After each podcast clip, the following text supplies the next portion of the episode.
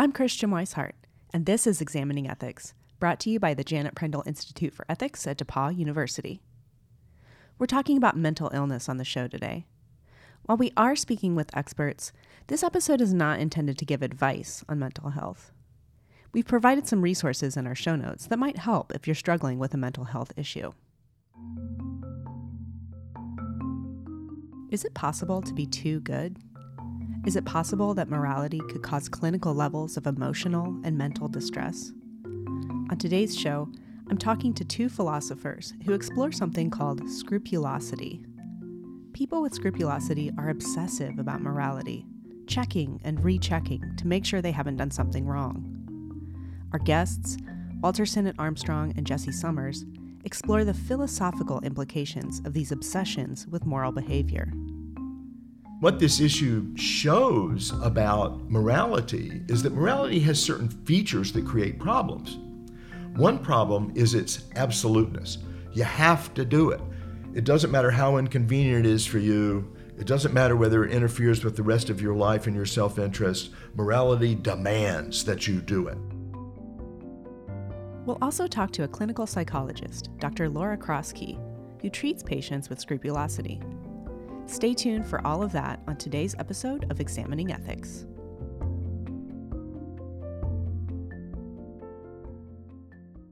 The mental illness called obsessive compulsive disorder, or OCD, is fairly well known. People with the condition have obsessions, or intrusive thoughts, and a certain set of accompanying compulsions, or behaviors that temporarily relieve the pain of the obsession. So, for some people with OCD, a trip to a public restroom might prompt intrusive thoughts about cleanliness, which might turn into compulsive hand washing. Obsessive compulsive disorder has many forms, though. Some people relieve their obsessions by repeatedly checking things like oven knobs or locks on their door. In talking to our guests for today, I learned that there's a lesser known type of OCD called scrupulosity. What's the kind of textbook definition of scrupulosity? Obsessive compulsive disorder with obsessions and or compulsions that focus on religious or moral issues. My name is Jesse Summers. I'm an academic dean in Trinity College at Duke University.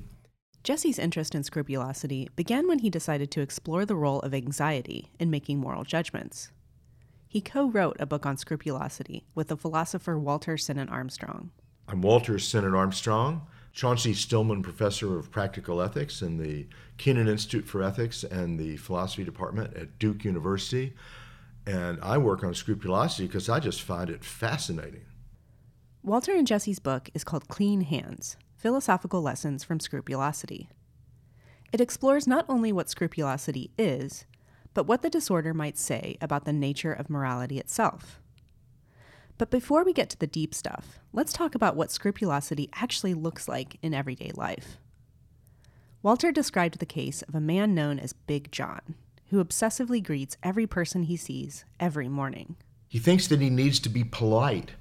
And so everyone he runs into on the way to work, he needs to stop and say, Good morning, hello, and maybe even shake their hand and, and talk for a minute.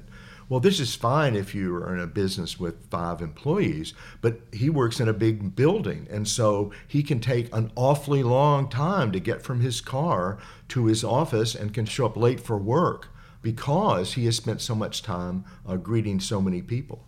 On the one hand, it's a very natural impulse. We all ought to be polite. We ought to greet each other more than we do, probably. Uh, but he takes it to extremes that start interfering with his ability to meet his appointments at the beginning of a workday.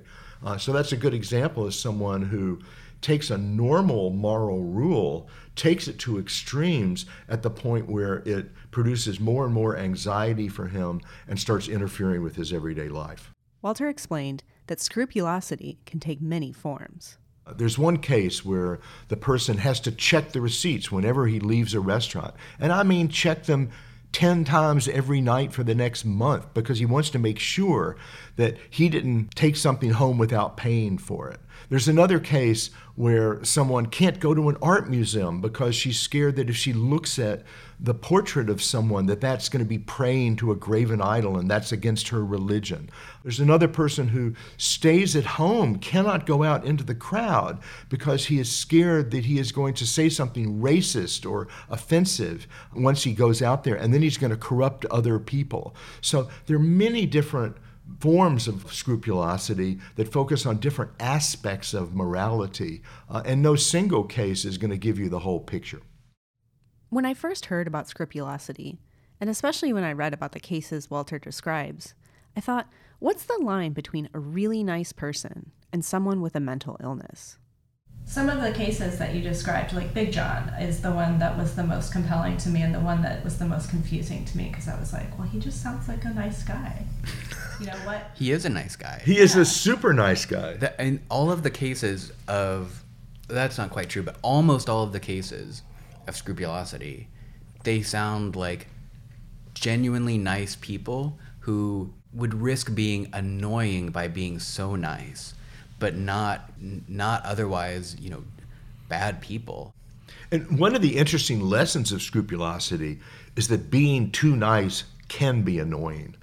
If you're trying to get to work and you're late, and Big John insists on coming over, shaking your hands, and talking for a few minutes in order to be polite, then that's maybe a little annoying the first day. But then the second day, and the third day, and the fourth day, and the fifth day, and so on. By the tenth day, you feel like going, like, John, leave me alone. I got to get on with my life. You've got a problem, but quit annoying me in order to solve your own anxiety problems. However, the problem, according to Walter and Jesse, is not that John's being annoying by being too nice. The problem is that John is compulsively acting nice in order to relieve his own anxiety. Jesse and Walter explained that that anxiety is key to distinguishing scrupulosity from just trying really hard to be good. It's also what, according to them, makes scrupulosity a mental illness. I think scrupulosity is a mental illness, and the simple reason is that it fits the definition of a mental illness. It is a clinically significant disorder because it interferes with the person's life. It reflects a dysfunction in their emotions, in their mental processes, and I think also in their brain function, although we don't know much about the brain function that underlies it. And it causes harm to them and to the people around them as well in some cases. What they suffer as a result of their illness is not due to other people's judgments of them, it's due to their own anxiety, their own inability, and so on. So it's coming from internal to them, not from society. It causes harm to them. It reflects a dysfunction and a disruption of their normal psychological and neural processes, uh, and that's what makes it a mental illness.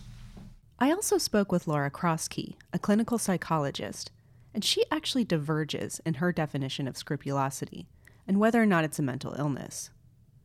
She explained that it does not appear in the latest edition of the Diagnostic and Statistical Manual, also known as the DSM 5, which is a handbook that healthcare providers use to diagnose mental illnesses.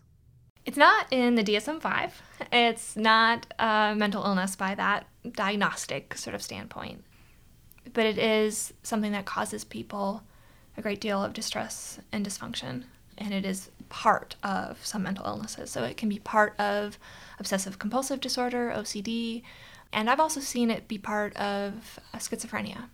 And for this show, we're just going to focus on the type of scrupulosity that is a part of obsessive compulsive disorder. As with any form of OCD, people with scrupulosity have obsessions or intrusive thoughts and then act on those thoughts in a way that helps relieve the anxiety caused by the obsession. And though Dr. Kroski does not classify scrupulosity as its own disorder, she does think it's importantly different from other forms of OCD.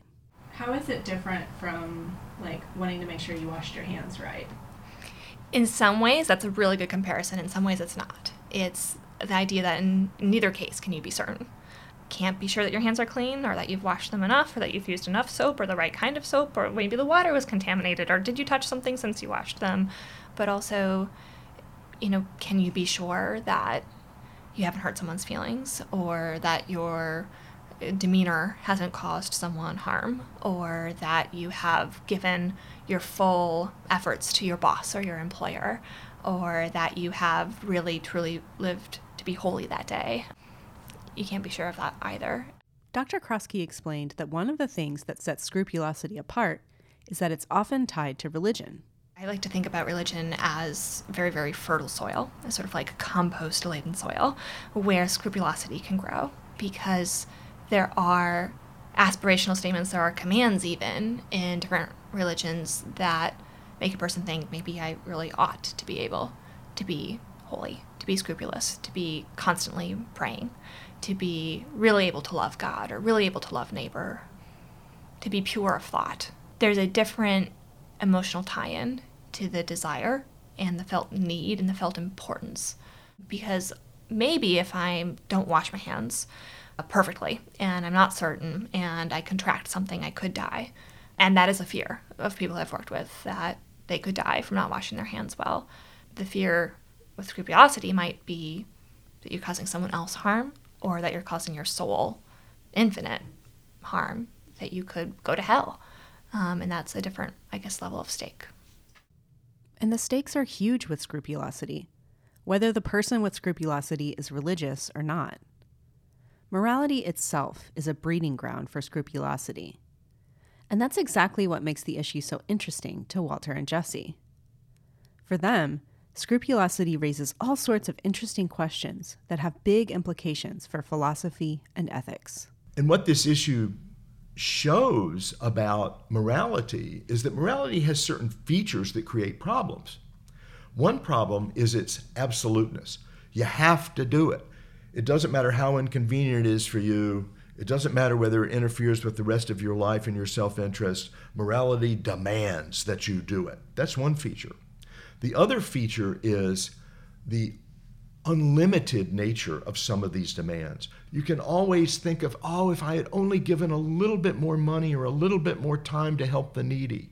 Uh, those can drive you crazy if they are viewed as absolute and as unlimited. It's that feature of morality that makes it so susceptible to scrupulosity. Scrupulosity can also teach us about beliefs and the nature of genuine beliefs. In their work on scrupulosity, Jesse and Walter explore questions like Can an intrusive thought be counted as a genuine belief? Can a belief be counted as genuine even if it's motivated by anxiety? What's the philo- like the philosophical definition or the philosophy definition of, of genuine belief? You should never ask what the philosophical definition of anything is because philosophers are known for disagreeing and especially for conceptual innovation and for redefining normal concepts in ways they think will be theoretically illuminating and interesting. In a way, that's the whole point of philosophy. Uh, so there is no philosophical definition of belief, but there are a lot of things that are associated with belief. Uh, so, one thing that's associated with, with belief is assertion.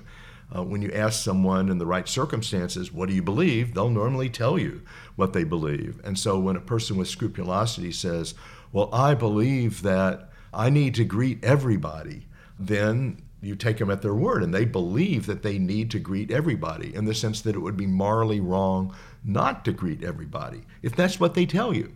But does it really hit their deep inner core, or is it part of their disease instead?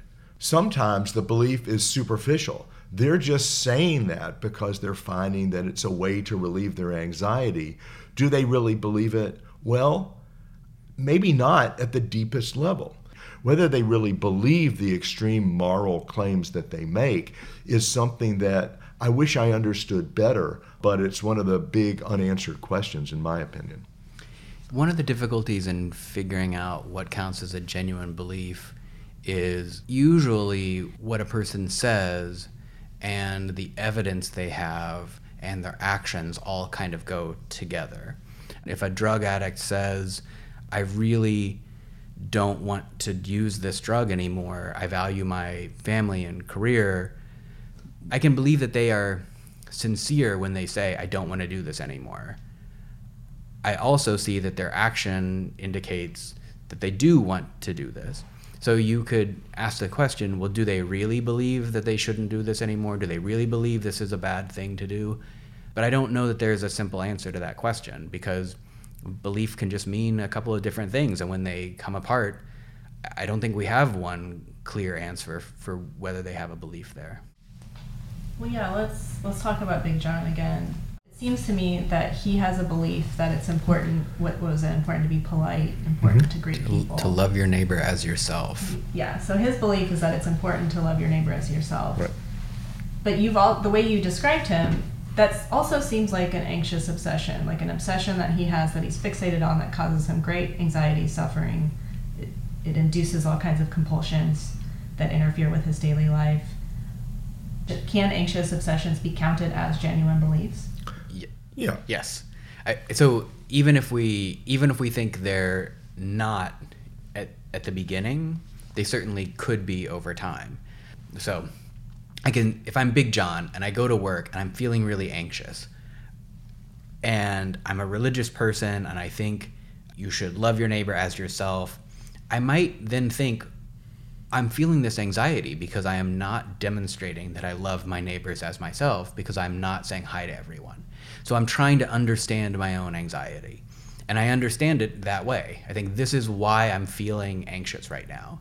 So, what am I going to do? I'm going to say hi to everyone. That's going to show how I love my neighbor as myself. I then go say hi to everyone and I feel better.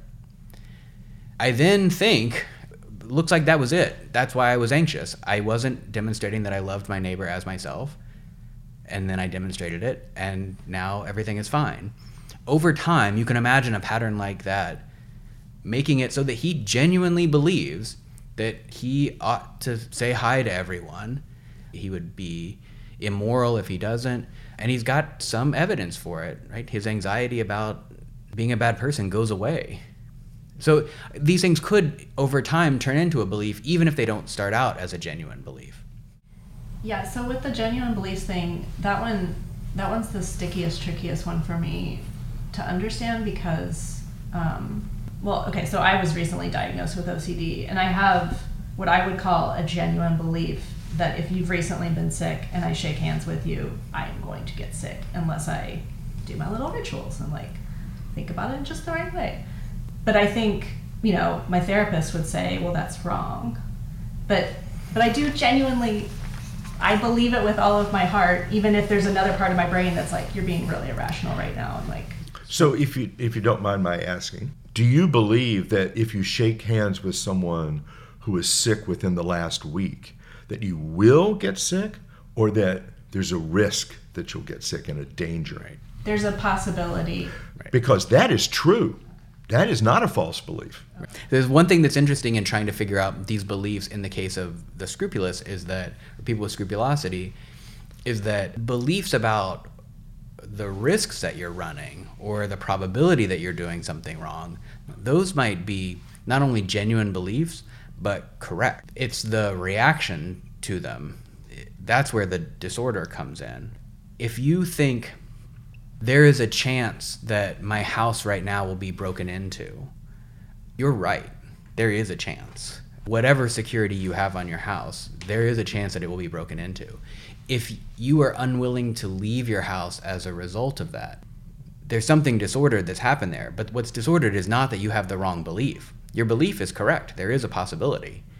So just thinking about the possibilities, while narrowly understood, those seem like fine, could be genuine, unproblematic beliefs. It's all of the other things that that's where the disorder is going to show up.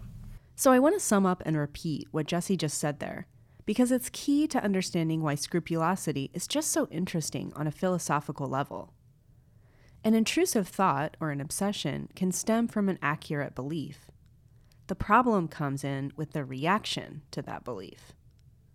As I realized through talking to Walter and Jesse, my belief that I might get sick through handshaking is not incorrect, and in some ways it's even justified. It's my reaction to that belief that is disordered and disruptive to my daily life. This distinction is important when we're thinking about scrupulosity because it brings up the question of motivation and intentions. Can an action still be counted as good if a person was motivated by anxiety? So it's hard to, to generalize to exactly how the motivation is different, but the role of anxiety seems to be central in explaining the scrupulous moral judgment in a way that it's not in explaining ordinary moral judgment. So, you know, someone says, You're not that friendly, you really need to, you know, be friendlier to people. And I decide, you know what, that it, it's true. It's not just for the sake of getting ahead, but I really, it, will make me a better person. I need to say hi to, to people. I'm motivated by some reflections on what is a good life and what do we owe to each other and uh, you know these you know moral thoughts and judgments without being worried about it. I'm motivated by my non-anxious judgments. And that's going to be different from the paradigm cases of scrupulosity or scrupulous moral judgments. And generally speaking, moral judgments are internal decisions that we make about what is right and wrong. I think a lot of people, myself included, might get hung up on the word judgment. Could it is it safe to say that these could also be classified as moral decisions? So I want to distinguish judgment from decision. They are distinct. They're both interesting. They're both important, and we ought to talk about both. In the case of scrupulosity, as well as in everyday cases. When I judge that I should do something, I usually do it, but I'll admit it, I don't always do what I think I should do. And when I judge that I'm permitted to do something. I certainly don't always do it, but my judgment is that it's not wrong. That doesn't mean I'm going to do it. That doesn't mean I'm not going to do it. And so the judgment is something that I think about in advance before the decision. By looking at how people with scrupulosity make moral judgments compared to how people without scrupulosity make moral judgments, Walter and Jesse notice some distinguishing characteristics. We've been talking about the narrow form of moral judgment that a person with scrupulosity makes. And in, in that narrow way, it's going to be really hard to distinguish the scrupulous person from the non scrupulous person. So, the, the narrow way being, I ought to love my neighbor as myself. Big John is going to look a lot like you know, millions of, of Christians who believe exactly that same thing. But if we look at a couple of different things, we're going to see differences between Big John's moral judgment and those other millions of people, I think. So we're going to see a difference in focus, what John is focused on and how he's focused on it and what he excludes. We're going to see that he is inflexible in a way that is not going to be as typical for a normal judgment about how to love your neighbor as yourself. We're also going to see a level of anxiety that is not going to be typical and is certainly not going to be characteristic of what motivates most moral judgments most people, I'm going to assume, who think I should love my neighbor as myself, and who also even think that means I should say hi to everyone in the morning, they're not going to have a hard time sitting down to work if they didn't catch everyone. And it's that role of anxiety that explains the difference and it also explains why they have that focus and which things they're focusing on and why they're inflexible. So even though the narrow judgment is the same, it's the role of anxiety in the background that's motivating this that makes it look that makes the the scrupulous case look different from the the non-scrupulous case. They take these unlimited demands to an extreme degree. A person with scrupulosity who needs to check the receipts after buying a bag of groceries or a bag of goods is doing something reasonable the first time but the case that I'm talking about, you know, does it 10 times a night for the next month. That's going way too far, way beyond. So, in addition to being based on anxiety and fixating on particular features, it's going to extreme in the moral judgments that they make. Jesse explained that another way people with scrupulosity differ in their moral judgments has to do with something called moral thought action fusion. That's when a person believes that thinking about an action has the same moral weight as carrying out that action. If I think about a bad thing happening to you, I will treat myself as if I have done as if I've actually done the bad thing to you. So if I just think about, you know, bumping into you, I will be as upset with myself as I would be if I had actually bumped into you it's different from the sort of magical thinking of likelihood thought action fusion where if I think about, you know, your stumbling as you walk out of the room, I make it more likely that you will stumble when you walk out of the room. So, one good example that can illustrate the difference between the different kinds of thought action fusion is a case where someone could not go to church because every time they saw a crucifixion of Jesus up on the cross with only a loincloth, they thought of having sex with Jesus. Now, they did not imagine that having that thought was going to increase the likelihood that they would actually have sex with Jesus, but they still found it just horrible that they would even consider such a possibility. And that made them unable to go to church because it increased their anxiety so much. And for them, not being able to go to church was horrible. So that's not thought action fusion. Merely having the thought was horrible in itself for that person. But contrast that with a very similar case where a parent, when he is cleaning his young daughter, you know, think, you know, giving her a bath, uh, thinks I might, you know, touch her in ways that would count as molestation. Uh, now, it's not just that you're having this thought, it's that you worry that it might actually increase the likelihood that you would do it uh, because the child really is actually there. And so, in some cases, it's purely the thought.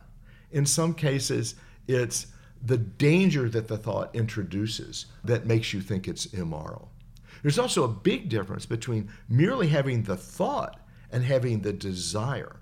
Because in many of these cases, the person has that thought of themselves doing something and they're immediately repulsed by it. They have no positive attraction whatsoever.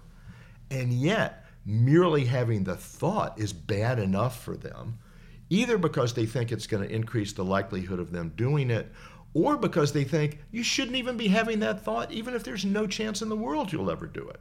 These things will drive these patients crazy with anxiety and despair and doubt because of their tendency towards thought action fusion. This this is the sort of thing that comes up a lot in scrupulosity. When you step back and you see the bigger picture of the person who is unable to to do anything, then you notice what is disordered about scrupulosity. So it's not the narrow moral judgment, it's that moral judgment in a larger context and how it's showing up in their life and what's motivating it and, and that sort of thing. When I first read about scrupulosity, it almost seemed unfair to call it a disorder. Is it really a big deal whether someone is motivated by anxiety to do good rather than some other motivation? So take the case of someone with scrupulosity who is motivated by their anxiety to donate $100 to Meals on Wheels every day. I asked Jesse what was so problematic about that. After all, that daily $100 still feeds someone, whatever the motivation is. The question isn't whether the outcome is going to be the best. The question here is um, is there something disordered in the moral judgment? If you just want your life to be create the best possible outcomes for everyone else and I don't care how it comes about, then maybe scrupulosity would get you there, but it would be kind of a coincidence because as we said, you know, you end up being fixated on just certain features, not on other features. You're inflexible, you're not responding to evidence, and so on. There are a lot of ways in which having scrupulosity is going to interfere with your doing the morally right thing, but it's not necessarily the case that it will, and it could lead you to, to do all of the right moral actions. So it's certainly not a disorder of that can be characterized as the person did the morally wrong thing. That's not it. They might be doing the morally right thing. They might even be doing morally better things than non scrupulous people in many cases. The disorder is these other things the, the, the, the motivation leading them to you know, fixate on the wrong things or fixate on inessential features, being inflexible, and so on. That that's the disordered part. Let me build off your example, which I think is a very interesting one. Suppose I do give $100 a day to charity. What's wrong with that? Well, nothing under some circumstances. If I'm wealthy enough to afford it and I feel good about doing it, then they benefit, I benefit. What's the problem? But now let's think about what a scrupulous person would do. They give $100 a day, they still feel bad. They still feel like they're immoral, they're not up to snuff. Because after all, why didn't they give 200? Why didn't they give 500 or 1,000? They're always going to feel bad and anxious about not doing enough, even when they're doing more than 99% of the other people in the world. And I think that anxiety that they feel when they're being such a good person is a problem. Now let's think about their family. Wait a minute, they've got kids and they're giving away all this money. Now their family doesn't have any place to live. But wait a minute, we need to help other people. We can live fine in a car. Whoa, now you're hurting your family by giving away too much. And suppose that you're feeling bad about yourself, living in a car. Now you lose your job. Now you don't have the $100 to give anymore. If in the long run, you're not going to be helping the people that you wanted to help, and you're going to be hurting other people, your family, and you're going to feel anxious about it, then you've got a problem. So it's not that giving $100 a day to charity is, is bad, it's that giving $100 to charity in a rigid, inflexible, anxiety uh, motivated way, that's when it creates a problem. Scrupulosity is big enough that I want to break up the discussion into two parts. We've been talking about scrupulosity itself and the big questions it poses for philosophy and ethics. In the next episode about scrupulosity, we'll explore the issues that treating the disorder brings up. We're going to end today's show with a little teaser about this issue of treating someone for being too good. I'm talking here with Laura Krosky, the clinical psychologist we met earlier in the show. And just as a reminder, she actually treats people with scrupulosity. I talked with her about the differences between my own experience of OCD and scrupulosity.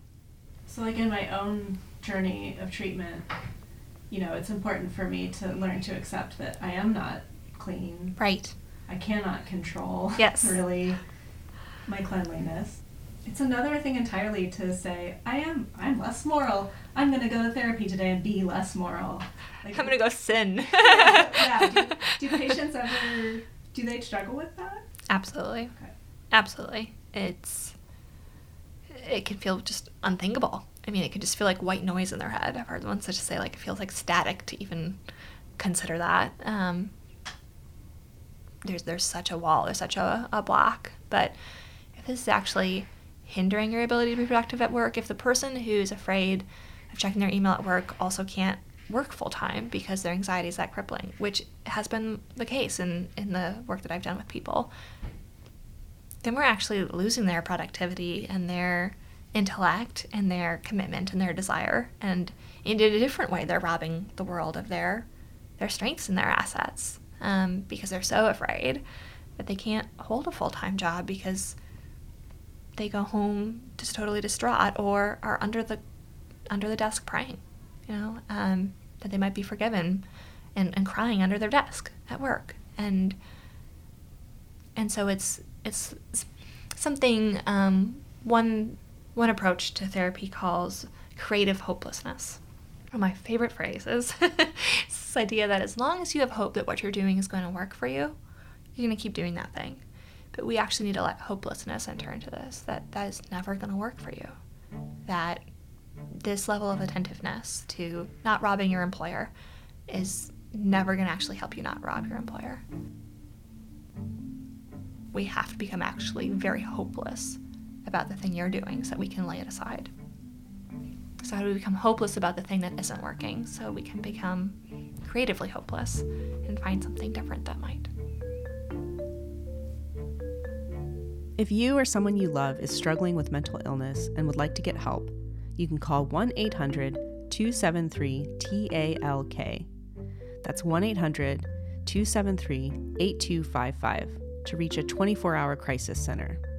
You can also text MHA to 741741 at the crisis text line. Mental Health America is an excellent place to start when you're looking for resources to help you with a mental illness. If you want to know more about scrupulosity or our guests' other work, check out our show notes page at examiningethics.org.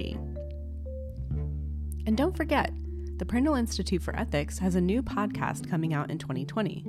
It's called Getting Ethics to Work. If you're curious, stay tuned after the credits for a trailer. Examining Ethics is hosted by the Janet Prindle Institute for Ethics at DePauw University. Christian Wisehart wrote and produced the show with editorial assistance from Sandra Burton. Our logo was created by Evie Broges. Our music is by Blue Dot Sessions and can be found online at sessions.blue. Examining Ethics is made possible by the generous support of DePauw alumni, friends of the Prindle Institute, and you, the listeners. Thank you for your support. The views expressed here are the opinions of the individual speakers alone. They do not represent the position of DePauw University or the Prindle Institute for Ethics. The absolute worst moral dilemma is the one you don't know you're in. And that happens in the workplace more than you probably realize. Many workplace problems may not feel like moral or ethical issues, but those issues are everywhere. Any decision you make has moral assumptions baked into it, and any dilemma is a moral dilemma. So, this podcast is the solution to all of your problems. Literally all of them. If ethics is at the core of most disagreements, then learning how to identify those ethical issues and talk about them are two of the most important practical job skills you can learn. We want to help you develop those skills. Welcome to Getting Ethics to Work. I'm Andy Cullison, your host and director of the Prindle Institute for Ethics at DePauw University. And I'm Kate Barry, the show's producer. And we want to make your work life easier by helping you identify those dilemmas, develop solutions, and get ethics to work for you. Find Getting Ethics to Work on iTunes, Spotify, or wherever you get your podcasts.